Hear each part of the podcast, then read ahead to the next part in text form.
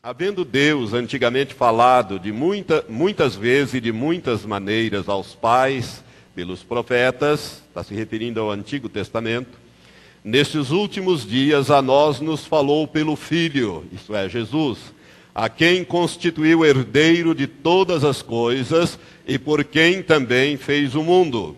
Sendo ele, Jesus, o resplendor da sua glória e a expressa imagem do seu ser e sustentando todas as coisas pela palavra do seu poder, havendo ele mesmo feito a purificação dos pecados, assentou-se à direita da majestade nas alturas, feito tanto mais excelente do que os anjos, quanto herdou mais excelente nome do que eles.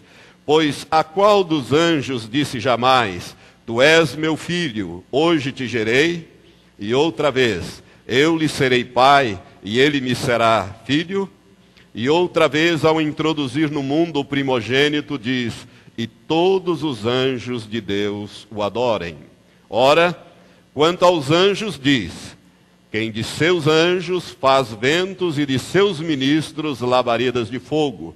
Mas do filho diz: O teu trono, ó Deus, subsiste pelos séculos dos séculos, e o cetro de iniquidade ou, ou melhor, o cetro de equidade é o cetro do teu reino. Amaste a justiça e odiaste a iniquidade. Por isso, Deus, o teu Deus, te ungiu com óleo de alegria mais do que a, a teus companheiros. E ainda, tu, Senhor, no princípio fundaste a terra, e os céus são obras de, de tuas mãos. Eles perecerão, mas tu permaneces e todos eles, como roupa, envelhecerão, e qual um manto os enrolará, e como roupas se mudarão. Mas tu és o mesmo, e os teus anos não acabarão. Mas a qual dos anjos disse jamais: Assenta-te à minha direita, até que eu ponha os teus inimigos por escabelo dos teus pés? Não são todos eles anjos? Espíritos ministradores enviados para servir em favor dos que hão de herdar a salvação. Agora o capítulo 2. Por isso, convém atentarmos mais diligentemente para as coisas que ouvimos, para que em tempo algum nos desviemos delas. Pois se a palavra falada pelos anjos, isto é, no Antigo Testamento, permaneceu firme, e toda transgressão e desobediência recebeu justa retribuição, como escaparemos nós se descuidarmos de tão grande salvação, a qual, tendo sido anunciada inicialmente pelo Senhor, foi-nos depois confirmadas, confirmada pelos que a ouviram, testificando Deus juntamente com eles por sinais e prodígios e múltiplos por sinais e prodígios e por múltiplos milagres e dons do Espírito Santo distribuídos segundo a sua vontade. Que Deus abençoe até aqui a sua palavra ao teu espírito. Pai Santo, nesta hora oro, Senhor, para que a unção do Senhor venha sobre as nossas vidas, sobre mim que vou ministrar, Pai, para que haja clareza no ensino, na palavra e a unção do Senhor possa fluir deste lugar para as vidas que aqui estão e para aqueles que ouvirão através destas gravações. Traz esta revelação profunda aos nossos espíritos, Senhor, para que nós possamos valorizar isto que custou tão caro para o Senhor e que nos foi dado gratuitamente no amado Senhor Jesus Cristo. Pai, nesta hora oro pela igreja para que as revelações que o Senhor deu ao apóstolo Paulo, ó Deus, possam ser dadas a nós agora. Eu te peço isto em nome de Jesus. Amém. Amém. Podeis sentar, irmãos. Irmãos amados, eu não vou usar esse texto que nós acabamos de ler, eu vou usar outros textos da palavra de Deus para ministrar a você nesta hora. Hoje, como eu disse pela manhã, nós tivemos o privilégio de batizar 62 novos irmãos e receber mais quatro vindos de outras igrejas. E eu quero dizer a você, meu amado, que foi batizado nesta manhã, você que nasceu de novo há, há pouco tempo. Eu já nasci de novo há mais de 50 anos, há mais de meio século. E tenho esse privilégio de compreender a profundidade do que significa ser salvo. Sabe, amados, infelizmente, as pessoas, a prática, a vida, o cotidiano mostra que tudo que as pessoas ganham assim de presente não é muito valorizado, não é verdade? Muitas vezes você dá uma coisa para uma pessoa, às vezes um pai dá um veículo para um filho, alguma coisa, e aquilo não é muito valorizado. Mas quando é, nós compreendemos quanto custou para a pessoa, nós podemos valorizar esta dádiva que recebemos. E a salvação, ela custou muito para Deus. Ela custou a vida do seu único filho. Irmãos, nós nunca vamos entender, como nós cantamos vez por outra, o, o, o que aconteceu, o peso dos nossos pecados. Há uma canção que nós cantamos, um cântico que nós cantamos, que nós nunca vamos conseguir. Talvez na eternidade Deus possa nos revelar esses mistérios. Mas eu quero dizer para você que custou muito para Deus e custou muito para o Senhor Jesus Cristo e para o Espírito Santo. Por isso que o livro do Apocalipse diz que a salvação pertence ao Senhor Jeová e ao Cordeiro. Agora ele nos dá gratuitamente em Cristo Jesus uma eterna salvação. E aqui está o autor da carta aos Hebreus está nos dizendo que nós devemos, que convém atentarmos mais diligentemente para as coisas que nós ouvimos, para que em tempo algum nos desviemos dessas coisas que nós ouvimos, desses ensinos. E ele diz: como escaparemos nós se descuidarmos ou se negligenciarmos, dizem as outras versões, uma tão grande salvação? a qual, tendo sido anunciada inicialmente pelo Senhor Jesus Cristo, foi-nos posteriormente confirmada pelos santos apóstolos através da revelação que foi dada principalmente ao apóstolo Paulo. E nós vamos usar algumas, alguns textos das cartas que o Espírito Santo levou Paulo a escrever para a igreja. Paulo, irmãos, ele teve excelentes revelações da parte do Senhor. Eu estava conversando hoje na hora do almoço com um irmão, né? Com um irmão e estava dizendo a este irmão que o apóstolo Paulo, ele recebeu tão excelentes revelações, ele mesmo fala isso em 2 Coríntios, no capítulo 12, se não me engano, que ele viu tantas coisas e ouviu tantas coisas da parte de Deus, da parte do Senhor Jesus Cristo, o evangelho que ele nos trouxe, ele recebeu diretamente do Senhor, e por causa dessas excelentes revelações, o Senhor colocou nele um espinho na carne, um mensageiro de Satanás, para o esbofetear todos os dias, para que ele não se ensoberbecesse por causa das excelentes revelações. E eu estava conversando com esse irmão e dizendo: Olha, na medida em que Deus vai revelando as coisas para nós, nós temos que nos tornar cada vez mais humildes diante do Senhor, por causa das excelentes revelações. Muita gente tropeça ali.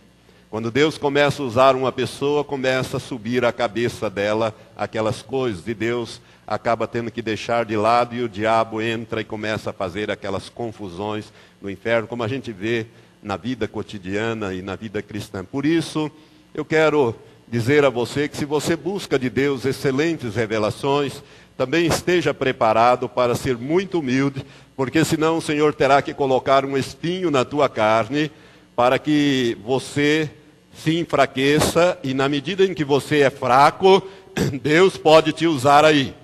Na medida que nós somos fracos, nós somos dependentes do Senhor, e na medida que nós dependemos do Senhor, então aí nos tornamos fortes no Senhor.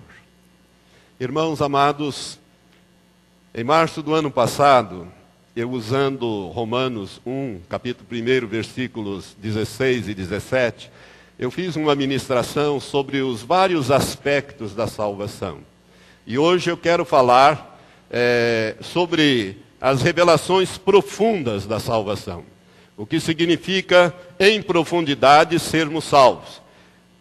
Porque a salvação, quando a boa nova da salvação, o evangelho, quando ele começou a ser pregado, a Bíblia nos mostra que para o judeu era um escândalo. E para os gregos, os gentios, era uma loucura.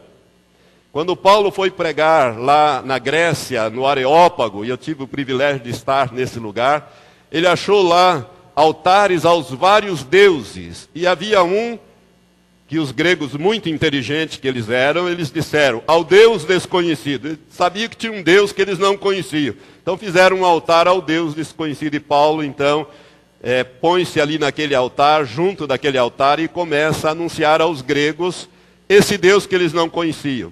E eles aglomeram ali para ouvir no Areópago a mensagem do Evangelho. Mas eles ouvem até aquele momento em que Paulo diz que Deus tinha perdoado os pecados de toda a humanidade através de um homem, que era o seu filho, a quem esse filho morreu numa cruz e ressuscitou. Quando eles disseram, quando Paulo diz que ele ressuscitou dos mortos para nunca mais morrer, eles disseram: para, isso é loucura.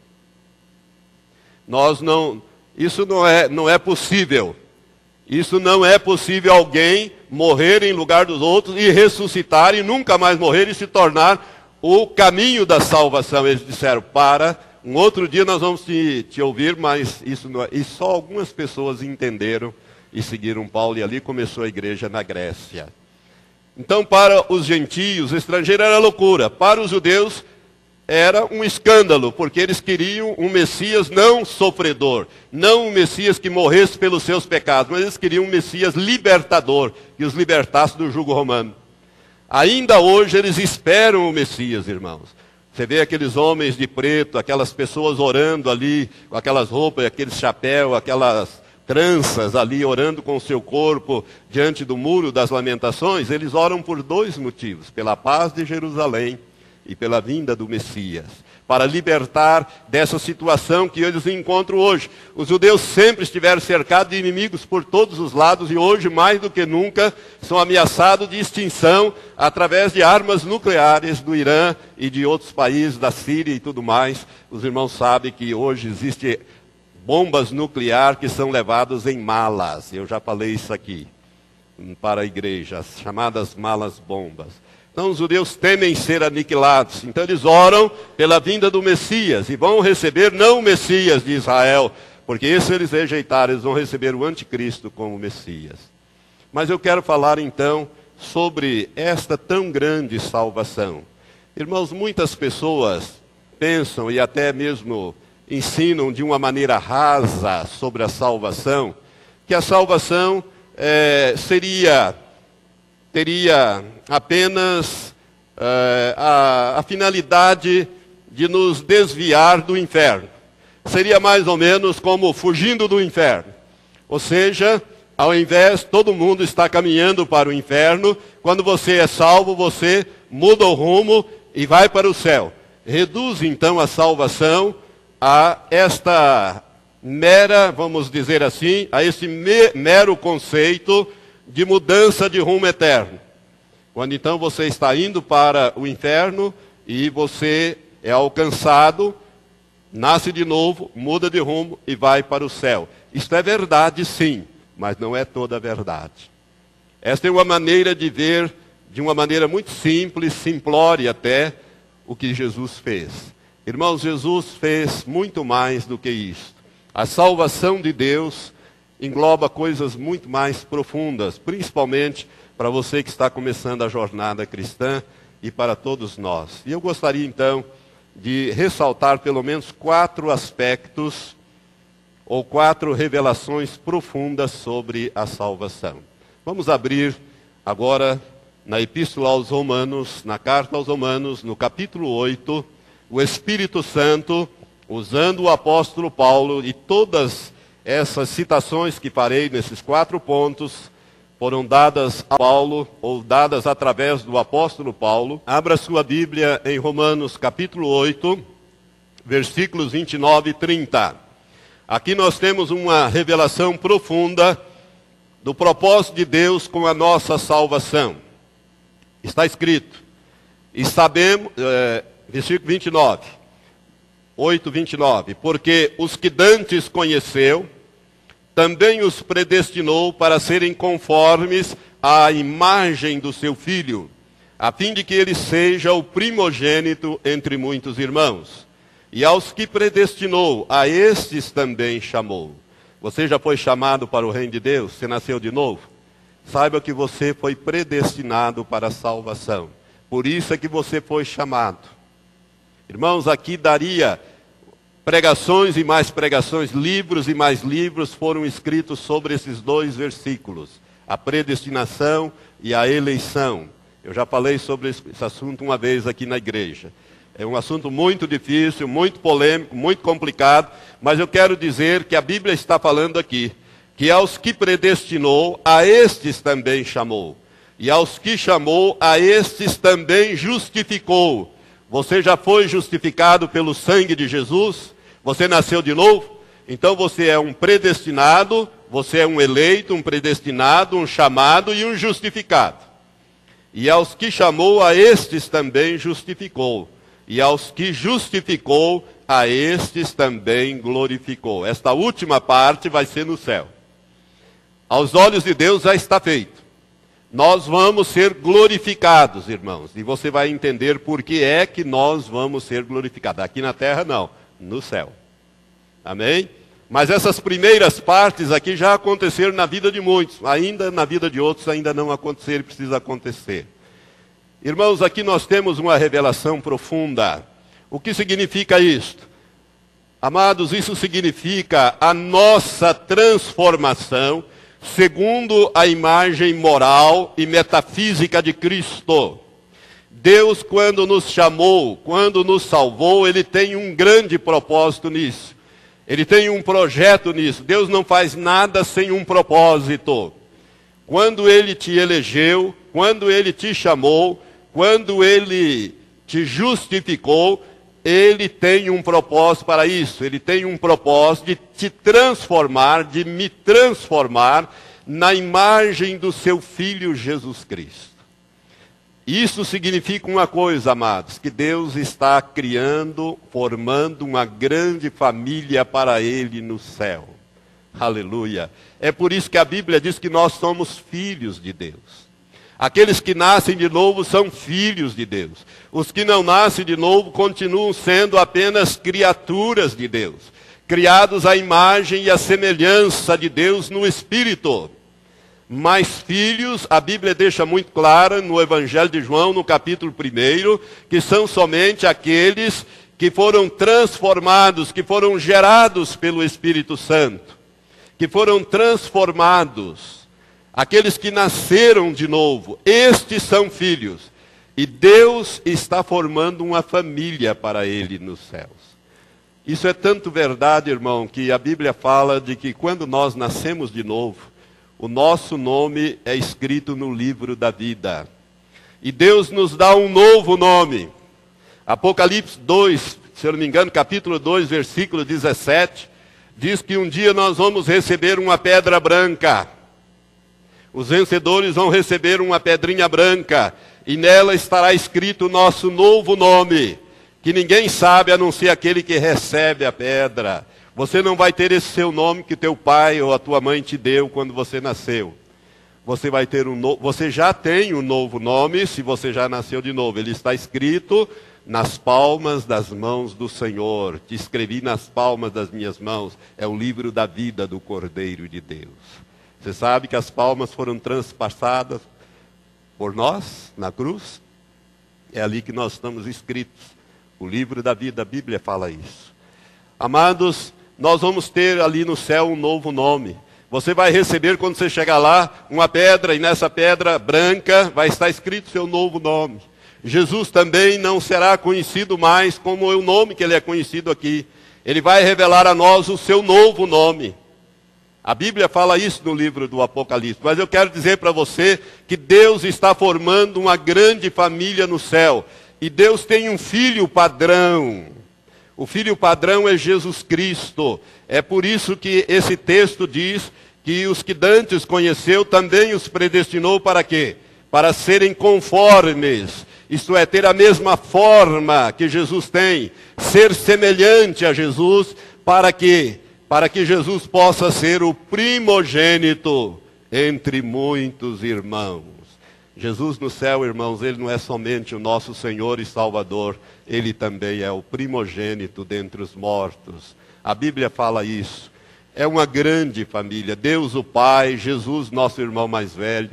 Eu não sei qual será a posição do Espírito Santo, porque a Bíblia não nos revela e não devemos fazer especulação, mas sabemos que a Trindade nós vamos ter uma íntima intimidade com Deus no céu. Irmãos, nós somos filhos por adoção. É por isso que nós temos que ser transformados na imagem de Jesus. Isto é feito através da palavra de Deus, da lavagem permanente pela palavra, daquela poda que Deus faz em nós, né, para que nós possamos ser frutíferos como Jesus foi frutífero. Eu tenho orado a Deus e eu gostaria que você orasse também para você. Eu tenho orado para mim, eu quero ser manso e humilde de coração, como foi o meu Senhor. Eu não sei se você tem coragem de pedir uma coisa dessa, mas eu gostaria de ter cada vez mais na minha vida a mansidão e a humildade que Jesus tinha. Porque eu sei que isso é precioso diante de Deus. Irmão, nós temos que ser moldados na imagem de Jesus. Olha para Jesus Olha para os evangelhos e você vai conhecer como Jesus falava, como Jesus agia, como Jesus reagia, como Jesus fez. E a Bíblia diz que aquele que diz estar nele deve andar como ele andou. Por isso, o projeto de Deus, ao nos dar o Espírito Santo, não é outro senão nos moldar, nos transformar a cada dia, a cada hora, na imagem do seu Filho Jesus. Este é o grande propósito da salvação. É o primeiro grande propósito da salvação. Você não foi salvo simplesmente para ser tirado do rumo do inferno e ir para o céu. Mas Deus tem uma coisa muito mais profunda, Ele quer te transformar. E essa transformação começa aqui. Ele quer tirar esse gênio ruim que você tem. Ele quer tirar esta maneira agressiva que você tem, que eu tenho, que nós temos. Essas coisas, irmãos, que são marcas de Satanás em nós são formas impressas de Satanás em nós, que Deus quer mudar, tirar, moldar, nos transformar em pessoas mansas, humildes, pessoas amorosas. O fruto do Espírito de Gálatas 5, capítulo 5, versículos 22 e 23. A segunda revelação que eu gostaria de ressaltar, nós achamos em Efésios. Um pouco adiante você vai encontrar depois de Romanos, 1 e 2 Coríntios, Gálatas, vem a carta aos Efésios. Efésios, capítulo 1. Esta carta é uma das cartas mais profundas da revelação que Deus deu ao apóstolo Paulo através do Espírito Santo. Capítulo 1, do versículo 15 até o versículo 23, nós lemos assim: Paulo, aqui, pelo Espírito de Deus, está orando pela igreja em Éfeso e também por nós que temos essa revelação hoje, no sentido seguinte.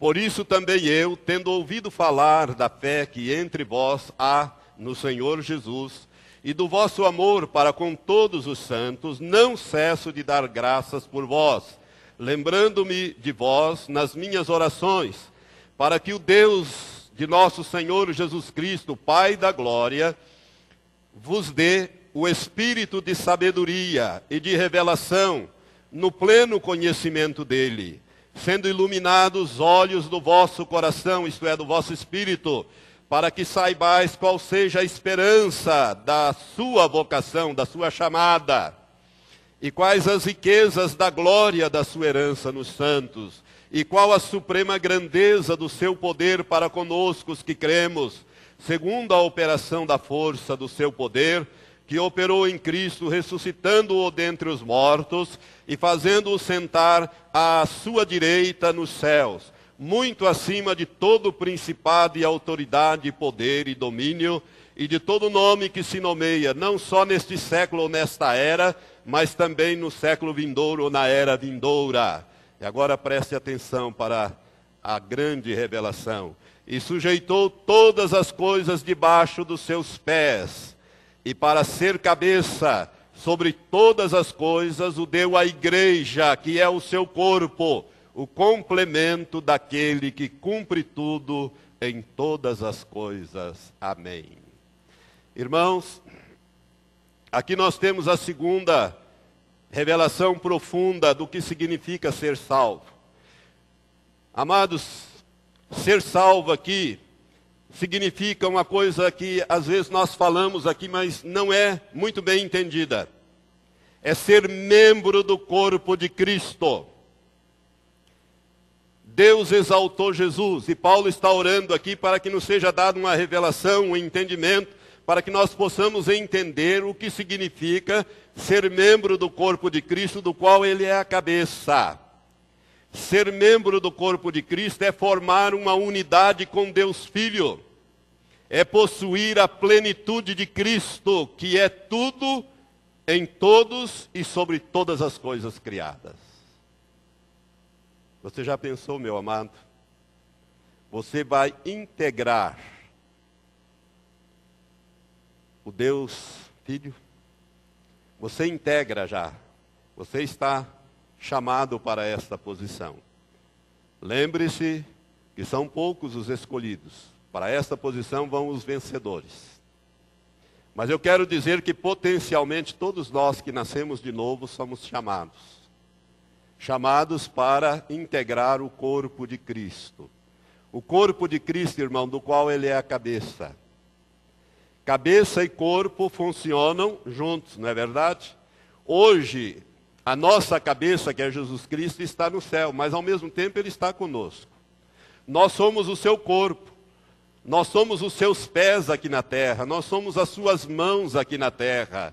É por isso que nós temos que pisar a cabeça das serpentes e dos escorpiões. Ninguém pisa com a cabeça, pisa com os pés. É a igreja que deve fazer isto. Você é que deve fazer isto. Você precisa conhecer a tua herança. Você foi chamado não somente para ser tirado do caminho do inferno, levado para o céu. Você foi eleito, amado, para integrar o corpo de Deus Filho formar uma unidade mística com Jesus Cristo. Oxalá Deus te dê esta revelação. Que isso possa entrar no teu espírito, através da tua mente, ir no fundo do teu espírito, para que você saiba o que é que você possui em Cristo Jesus. Você tem essa chance, esta chance maravilhosa de pertencer ao corpo de Cristo. Irmãos, muitas vezes nós pensamos e reduzimos o corpo de Cristo à irmandade da igreja. Não. Corpo de Cristo, irmãos, é quando nós nascemos de novo. O dia que você nasce de novo, você nasce, você passa a integrar o corpo de Cristo.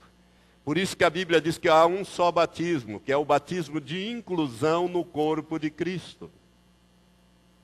Formas de batizar há várias, mas um só batismo que é a inclusão no corpo de Cristo. Quando você passa a estar nele, quando você morre com ele, ressuscita com ele e está nele.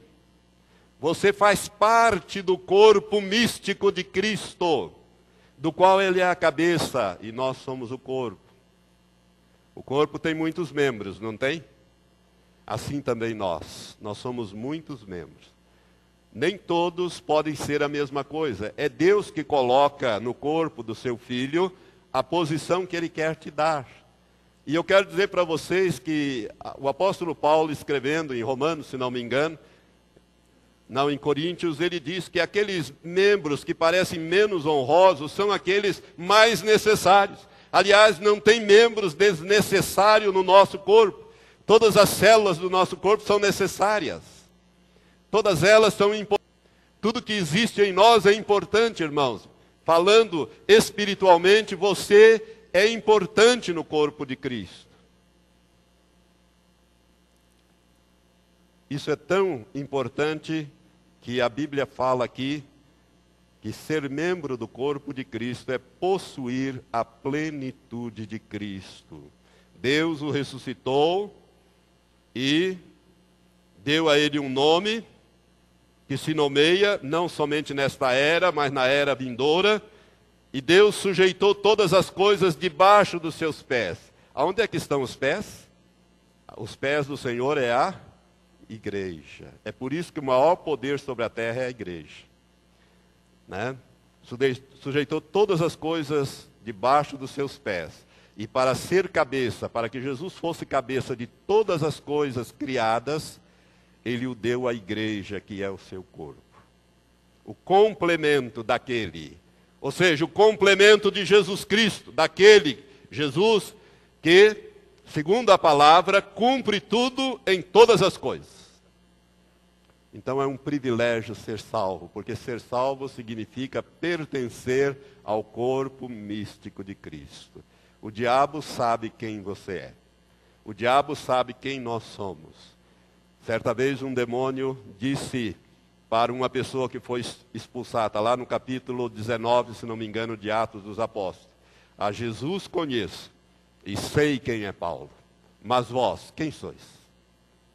Os demônios sabem, irmãos, que nós integramos o corpo místico de Cristo. E Deus não permite tocar no corpo místico seu, do seu filho. A experiência de Jó é do Velho Testamento. A experiência do Novo Testamento, Jesus pagou todo o preço e Jesus nos tornou mais do que vencedores. Mas você precisa conhecer a sua herança, a sua posição no corpo de Cristo. Aquilo que você tem. Salvação significa ser membro do corpo de Cristo, ser membro da família de Deus, que Deus está formando no céu, e ser membro do corpo de Cristo. É por isso que nós precisamos ser moldados na imagem de Jesus. E se você resistir a esta ação do Espírito Santo, você não será moldado. Você é chamado, mas não é escolhido. Você deixa de ser escolhido porque você resiste à ação do Espírito Santo no cotidiano da sua vida. A terceira revelação profunda sobre a salvação, vira a página, está no capítulo 3 de Efésios. O apóstolo Paulo novamente está orando pela igreja e por nós. O texto que eu quero está a partir do versículo 17 até o 19, mas para mais clareza eu vou ler o versículo 14 em diante, que diz assim, Efésios 3, 14. Por esta razão, dobro os meus joelhos diante do Pai, do qual toda família nos céus e na terra toma o nome, para que, segundo as riquezas da sua glória, vos conceda que sejais robustecidos ou fortalecidos com poder pelo seu espírito no homem interior, isto é, no teu espírito. Agora vem o texto que nós queremos. Que Cristo habite pela fé nos vossos corações, a fim de que, estando arraigados e fundados em amor, possais compreender com todos os santos qual seja a largura e o comprimento e a altura e a profundidade, e conhecer o amor de Cristo que excede todo o entendimento, para que sejais cheios até a inteira plenitude de Deus.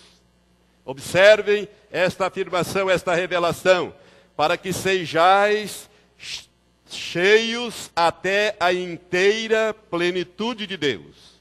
Ora, aquele que é poderoso para fazer muitíssimo mais do que tudo quanto pedimos ou pensamos, segundo o poder que em nós opera, esse seja glória na igreja e em Cristo Jesus por todas as gerações, para todos sempre. Amém. Quantos dizem amém? amém? Graças a Deus. Preste atenção aqui. Aqui nós temos uma revelação profunda, irmãos.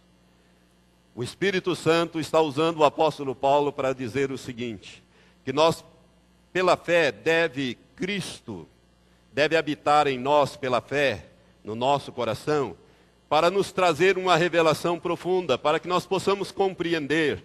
E Paulo usa aqui as dimensões. Ele fala é, de altura, de largura, de comprimento, de profundidade. Mas essa é uma linguagem humana, porque nós não podemos medir o amor de Cristo. Nós podemos sentir o amor de Cristo, mas não podemos medir o amor de Cristo, porque o amor de Cristo é o amor de Deus e Deus é imensurável, é impossível de ser medido. Mas ele diz, ele usa essa linguagem para chegar a este ponto e conhecer o amor de Cristo que excede todo o entendimento, toda a capacidade de, de raciocínio do ser humano, de compreensão do ser humano, todo o entendimento, para que sejais cheios até a inteira plenitude de Deus. Irmãos, ser salvo significa que Deus quer ser pleno em nós. Ele quer nos encher da sua plenitude. Ser salvo, irmão, significa finalmente compartilhar de toda a plenitude de Deus. Isso significa participar da natureza divina de Deus, dos atributos, das perfeições de Deus. Este é o grande projeto de Deus, é a família dele. Você quer participar da natureza divina, dos atributos divinos, das perfeições, enfim, ser cheio da plenitude de Deus? Isso significa ser salvo. Ser salvo, o projeto de salvação inclui esse projeto de Deus, essa revelação de Deus.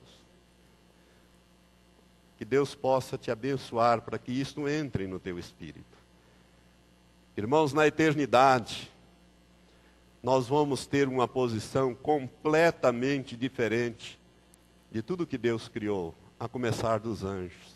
Os anjos são magníficos em poder, eles têm uma missão, mas nós somos diferentes. Quando Deus resolveu sacrificar o seu único filho, o unigênito, e Jesus se despojou de todos os seus atributos divinos, de onisciência, onipotência, onisciência, onipotência e onipresença, e resolveu encarnar é porque ele tinha um grande projeto. E esse projeto não era só tirar o homem da perdição eterna, era transformar este homem, a fim de que este homem pudesse receber a plenitude de Deus. A plenitude de Deus. Ser cheios até a inteira plenitude de Deus. Agora nós vamos para a quarta e última revelação profunda sobre a salvação. Anda um pouquinho para frente, Colossenses, algumas páginas. Você acha Filipenses, depois Colossenses, capítulo 2.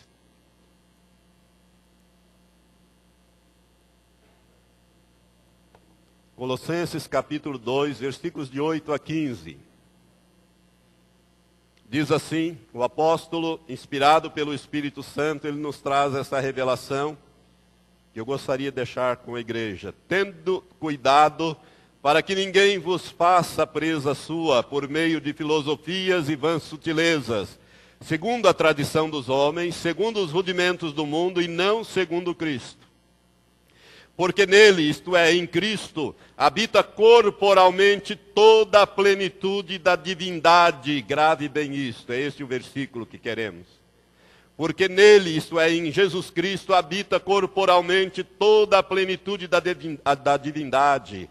E tende a vossa plenitude nele, que é a cabeça de todo principado e potestade, no qual também fostes circuncidados, não com a circuncisão feita por mãos, no despojar do corpo da carne, a saber, a circuncisão de Cristo, tendo sido sepultado com ele no batismo, no qual também fostes ressuscitados pela fé no poder de Deus, que o ressuscitou dentre os mortos. E a vós, quando estáveis mortos nos vossos delitos e na incircuncisão da vossa carne, vos vivificou juntamente com ele, perdoando-nos todos os delitos ou todos os pecados, e havendo riscado o escrito, a cédula de dívida que havia contra nós nas suas ordenanças, isto é, nos seus mandamentos, o qual nos era contrário, removeu por meio de nós, removeu do meio de nós, cravando-o na cruz, e tendo despojado os principados e potestades, aqui está falando de principados e potestades demoníacos,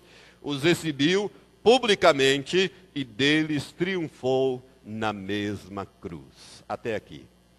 Irmãos, aqui nós temos uma outra revelação muito profunda do que significa ser salvo. Ser salvo aqui, pela revelação dada ao apóstolo Paulo, significa participar da plenitude da divindade.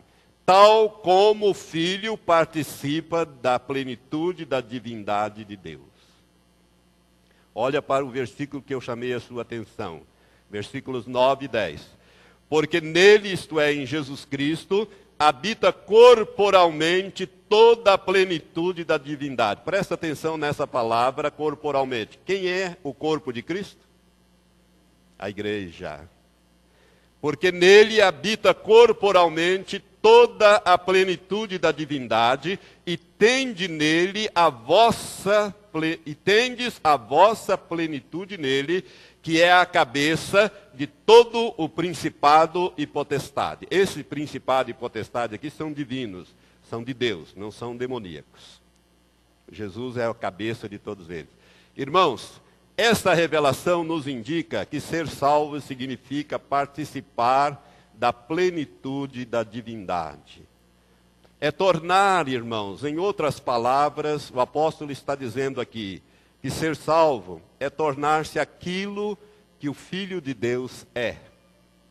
É compartilhar do que ele possui.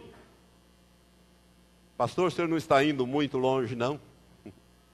Não, irmãos, esta é uma revelação profunda. Quero que você abra em Apocalipse, no capítulo 3, no versículo 21 ao encerrar aquelas sete cartas às sete igrejas, Jesus manda que João escreva as sete cartas às sete igrejas que estão na Ásia, e ao encerrar, ao falar a última igreja, a igreja da Laodiceia, Laodiceia significa povo do juízo, é a, a igreja desta era que nós estamos vivendo, é aquela igreja que parece rica, mas é pobre, que parece que tem tudo, mas Jesus diz que não tem nada. Ela não é nem quente, ela não é nem fria, ela é uma igreja morna. Jesus disse: Eu vou vomitá-lo da minha boca. A esta igreja, o Senhor faz a maior de todas as sete promessas. No versículo 21 está escrito: Ao que vencer, eu lhe concederei que se assente comigo no meu trono, assim como eu venci e me assentei com meu Pai no seu trono. Promessa gloriosa de nosso Senhor Jesus Cristo, a igreja vencedora. Aqueles que foram chamados para integrar o corpo de Cristo. Se a cabeça, que é o corpo de Cristo, quando ela estiver completa, ela vai estar aonde? Assentado, aonde que Jesus está assentado hoje, irmãos? No trono de Deus, à direita de Deus. É o lugar mais alto que existe em toda a criação, em todo o universo. Eu não sei se existe mais de um universo. A gente não sabe o que existe por aí. Mas de toda a criação de Deus, o lugar mais alto é o trono de Deus. E à direita do trono de Deus está o nosso Senhor Jesus Cristo. E ele nos chamou para integrar o seu corpo é para lá que nós vamos. Ele diz: aquele que vencer se assentará comigo no meu trono, assim como eu venci e me assentei com meu Pai no seu trono. Jesus está assentado à direita de Deus Pai Todo-Poderoso. E é para lá que ele quer levar os vencedores. Para isso, ele te chamou para ser uma nova criação, uma nova criatura. Você herdou uma tão grande salvação. Não podemos negligenciar, descuidar, banalizar essa tão grande salvação. Sabe, amado, Deus tem um projeto para você e para mim. E esse projeto inclui uma transformação na imagem de Jesus. Inclui nós assentarmos com Cristo no trono de Deus. É por isso que o Apocalipse fala, ele comprou homens, mulheres, né, seres humanos de todas as tribos, línguas, povos e nações e os fez reis e sacerdotes. Esse é o projeto de Deus. Salvação é muito mais do que herdar a vida eterna. É herdar uma posição elevadíssima no reino de Deus. Aliás, a mais elevada. Nenhum anjo foi chamado ou foi criado, nem mesmo Miguel, o príncipe dos exércitos do Senhor. Nem mesmo Miguel, ou Gabriel, ou qualquer outro anjo que a Bíblia menciona, foi criado para assentar-se à direita de Deus. Ali com Cristo, misticamente falando, Ele é a cabeça, nós somos o corpo. Estamos identificados com Ele. Você sabe o que significa ser salvo, meu irmão? Que esta palavra possa entrar no teu espírito e gerar uma fome de Deus em você, uma fome pela palavra de Deus, um temor de Deus. Eu tenho medo de Deus, irmãos, medo de pecar contra o Senhor. É por isso que o salmista diz: Escondi a tua palavra no meu coração, para eu não pecar contra ti. Porque Deus tem um projeto muito grande para você e para mim, para nós. Não vamos frustrar os planos de Deus, os projetos de Deus.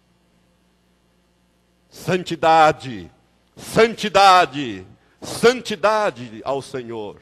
Separação, das coisas mundanas, das coisas que nos impedem de ter uma íntima comunhão com Deus. Eu estou nessa luta, você também precisa estar. Isso é uma luta diária, irmãos. Nós não chegamos lá. Paulo mesmo, o apóstolo, diz: Eu não julgo que eu tenha alcançado, mas uma coisa faço. Deixando para trás as coisas que ficam para lá, eu avanço para o alvo da soberana vocação de Deus, pelo qual eu fui chamado.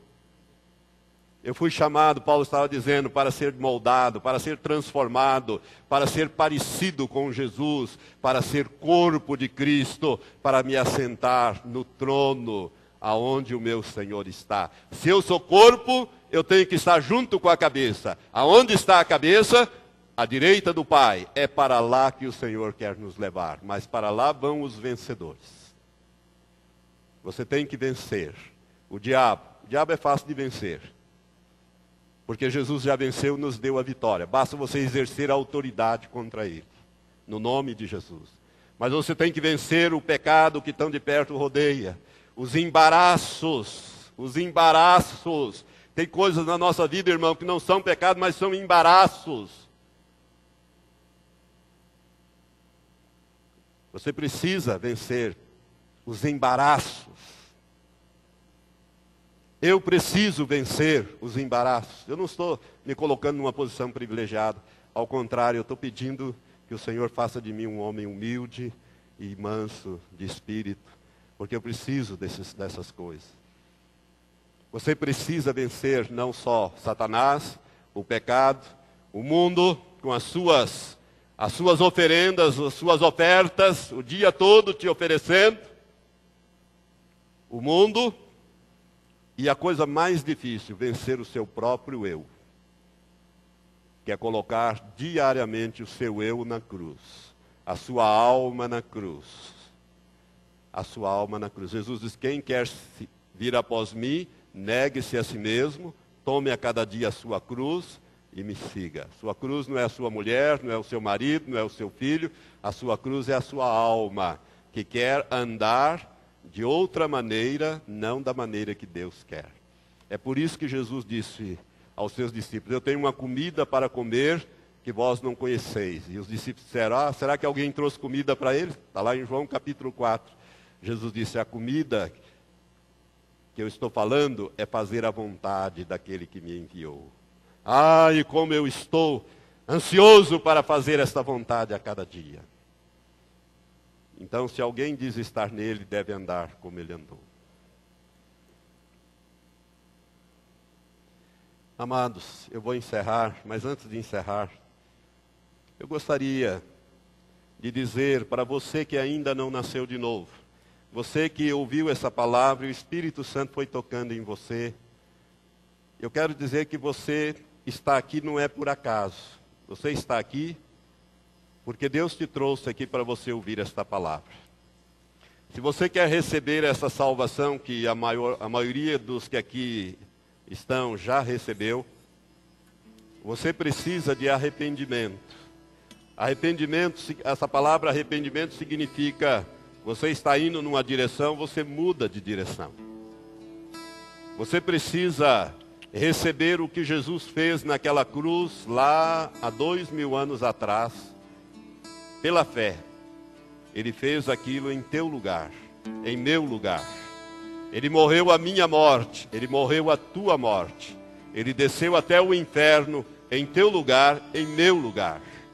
Eu já recebi esse, esse Senhor como meu Senhor e Salvador. Eu recebi e criei que Jesus fez essas coisas por mim. E a maior parte dos que aqui estão também já creram, mas pode ser que alguns aqui não tenham ainda essa salvação.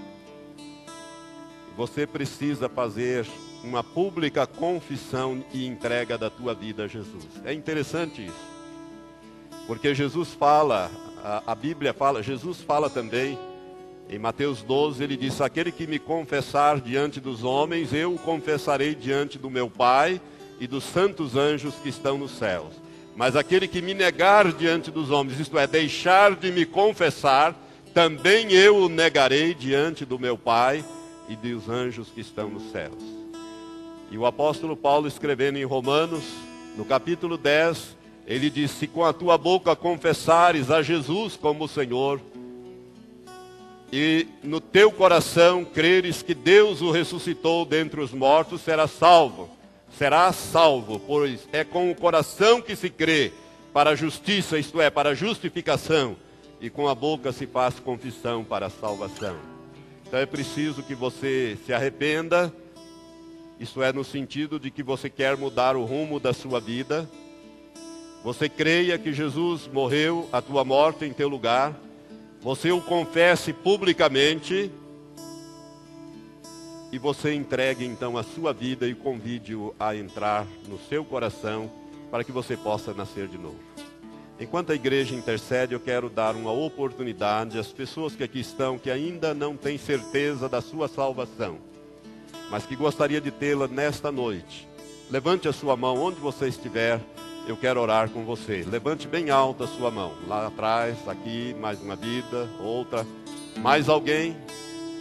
Levante a sua mão. Se você quer essa salvação, levante a sua mão. É um sinal público que você está pedindo que Deus te salve. Pode baixar essas mãos. Alguém mais?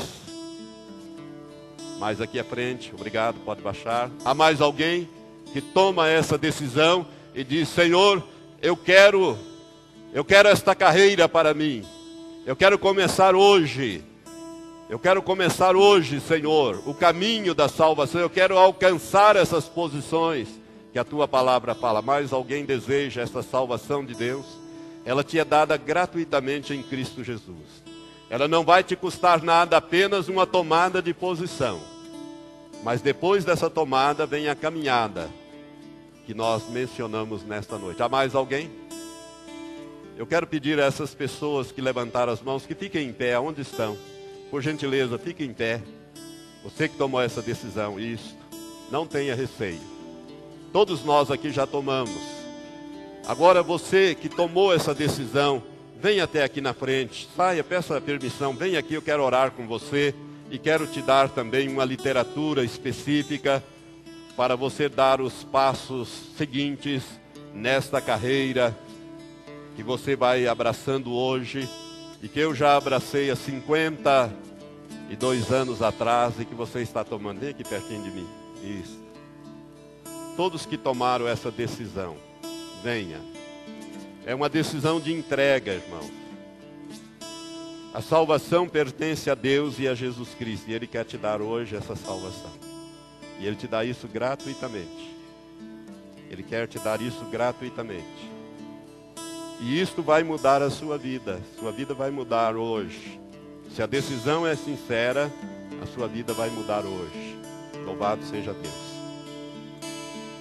Agora eu gostaria que você colocasse a tua mão direita no teu coração, fechasse os teus olhos e com voz firme repetisse esta oração de confissão. Quem vai orar e quem vai confessar é você. Nós, eu apenas vou guiá-lo. Diga assim: Senhor Deus, em nome de Jesus, eu venho a Ti agora para te entregar a minha vida.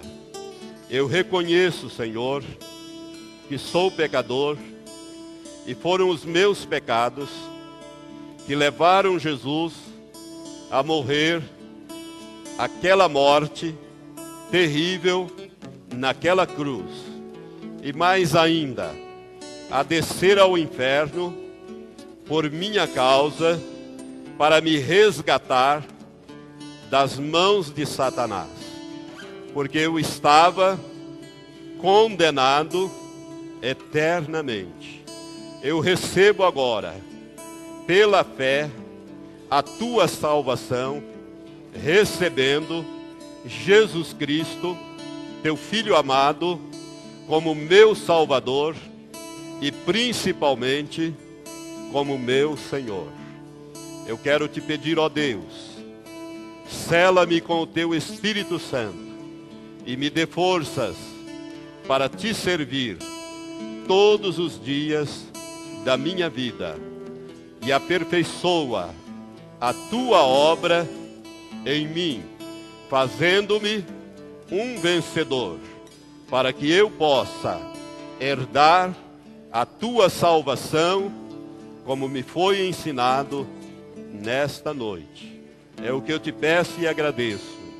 Em nome de Jesus. Amém. Não precisa repetir, mas continua com os teus olhos fechados, eu vou orar por você. Pai, aqui estão quatro vidas que são preciosas para ti. Pai, elas custaram a vida de Jesus. Ah, Senhor, graças te dou, Pai, porque o Senhor começa a mudar a sorte dessas pessoas que aqui estão. Sela, Senhor Deus, com o teu Espírito. Jesus amado, confessa esses nomes diante do Pai para que seus nomes sejam colocados no livro da vida. Novos nomes, Senhor, sejam dados a elas. E a partir de agora, Senhor, fortalece essas vidas. Ó oh, Deus, o Senhor as fez transportar do reino das trevas para o reino da luz.